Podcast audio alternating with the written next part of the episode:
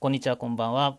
みっちゃんの営みということで、えー、この配信は自分がフリーランスとして働く中での気づきをもとに、えー、これからフリーでやっていこうと考えている方やまたフリーでなくとも、えー、働き方の選択肢というのものが、え多い時代なので一つの生き方として、え何かヒントを与えられればなという、え思いにて毎日配信しております。今日もまたよろしくお願いします。さて、えー、緊急事態宣言が明けまして2日目というところで皆さんいかがお過ごしでしょうか？えー、なんかねこう SNS とかを見てみても、えー、結構ね電車の中とかも早くもこう人が増えているとかいうつぶやきも見受けられたりもしますが、えー、そうですねまあコロナというものが収束したわけではないので、まあ、引き続きね感染予防、まあ、感染拡大予防に努めつつ周りの人に気を使いながらというか思いやりを持ちながら、えー、引き続きね、えー、踏ん張っていかなきゃいけないのかなというふうには思ったりもしますが、えー、皆さんの環境ではいかがでしょうかさて、えーと、今日のテーマがですね、えーと、駆け出しフリーランス、えー、信頼を得るためのコツというところで、えー、お送りしていきたいと思います。はい。えっ、ー、と、まあ、この配信を続けていくうちにちょっと思ったんですけども、えー、冒頭でもいつも述べてるように、今、こう、働き方の選択肢っていうのが非常に多いと思うんですよ。えー、僕の時代とかは、えー、っと、まあ、就職することが、まあ、一つのベストであって、えー、なんかね、ニートでフラフラしてたら、本当ね、白い目で見られて、えー、るような時代だったんですけども、うん。まあ、今はねそんな就職することが一つの答えというかベストではない、えー、現状において、うん。まあ、フリーランスっていう働き方も大いにありだなというふうに思っていますが、えーまあ、やっぱりね自分がこう会社員を経てフリーランスになった身からすると、えー、結構ねこう会社員だからこそ、えー、会社という環境下で守られてるからこそ、えー、いろいろ失敗できることが、えー、いきなりねフリーランスから始めた時にその失敗した時の、えー、リスクがあ非常に大きいなっていうふうに思っていて。うんなんていうかな、まあ、会社員だった時は、まあ、やっぱ自分が失敗したとしてもたとえ大きな失敗したと失敗をしたとしても、えー、最終的なけあのー、責任は、えー、会社が取るんですよ。なんで、えーと、個人が気が傷つくことがないというか極論ですけど。うん、なんですけど一方フリーランスだとやっぱり大きな失敗をした時に、えー、まあ、責任を負うのは個人になっていくわけなんで、まあ、そこからね、えー、と次の仕事を得られるかもしくはその今請け負ってる仕事が続けられるかどうかってところが、まあ、非常にね、えー、なんかこう関わってくるところだなと思っていてなんでここでこうねちゃんとこう失敗に対するちゃんとした対処をできるスキルというか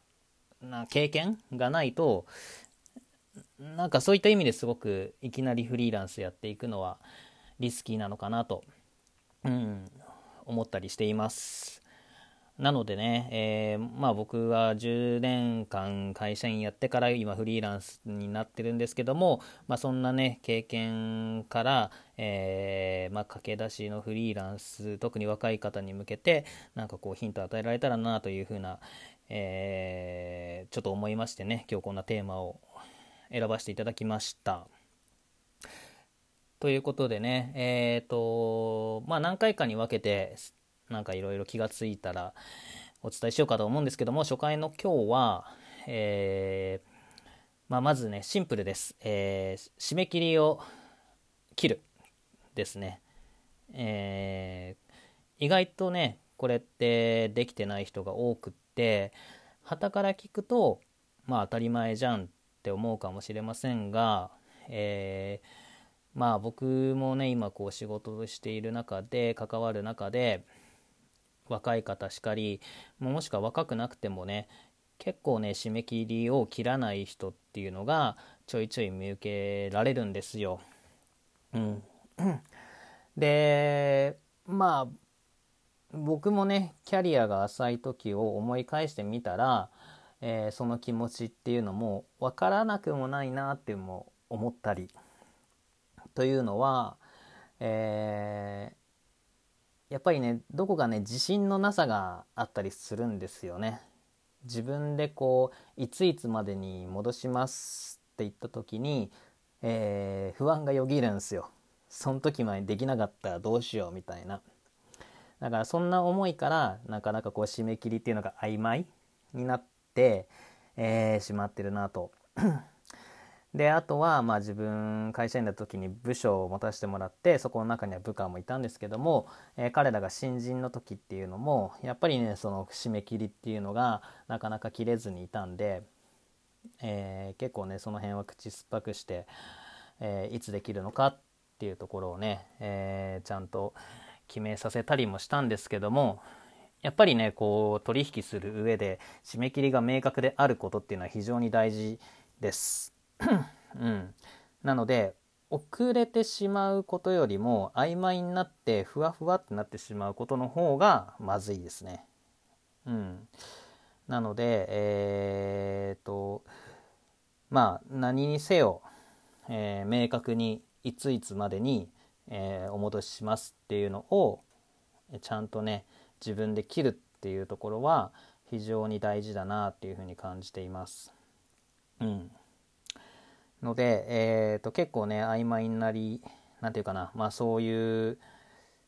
なんかお願い事された時には、まあ、自分から率先して、えーと、締め切りを切るように最初はその癖をつけてった方がいいかなと思います。でまあ僕もね、えー、フリーランスという身ではありますけども、えー、結構ね、えー、周りの人たちに仕事を振ったりとかもしていて、えその中でね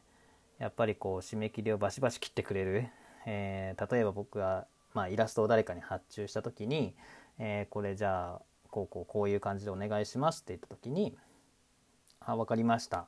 じゃあ来週の木曜日までにお戻ししますね」とか、えー、言ってもらえるとやっぱりねそういう仕事をしてくれる人に対してはすごくね信頼を受けるというか。で仮にね、えーと遅れそうになった時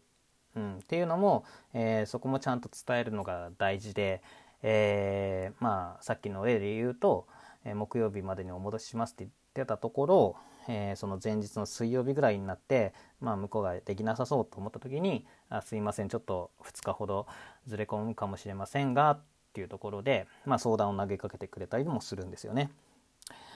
でなのでまあえー、期日を守るってことはまず第一前提として大事なことなんですけども、えー、その期日を明確にしているってことっていうのが、まあ、またさらに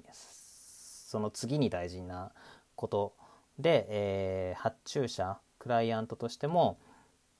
やっぱりねそこが明確な方が、え安心感があって、え仕事を頼みやすいんですよね。うん、なのでえっ、とそう非常にねシンプルなことではありますが、え、結構ね できない人が多いなと思うので、えー、ちょっとしたコツというところで、えー、意識してみてはいかがでしょうか。うん、ということでね、まあ、自分もねこう、うん、そこは非常にえーとそうですねもう大事にしているところの一つですね。はいということで、え、今日のテーマが、えー、駆け出しフリーランスに向けた、えー、信頼を得るためのコツというところで、え話をさせていただきました。でえちょっと話膨らんじゃいますけども、えー、とよくね僕信用がどうこうとかっていう話もよくするんですけども、まあ、ここでは、ね、信頼を得るためのコツというところで、えー、ですねなんで、えっ、ー、とまあ、また別の回かなんかで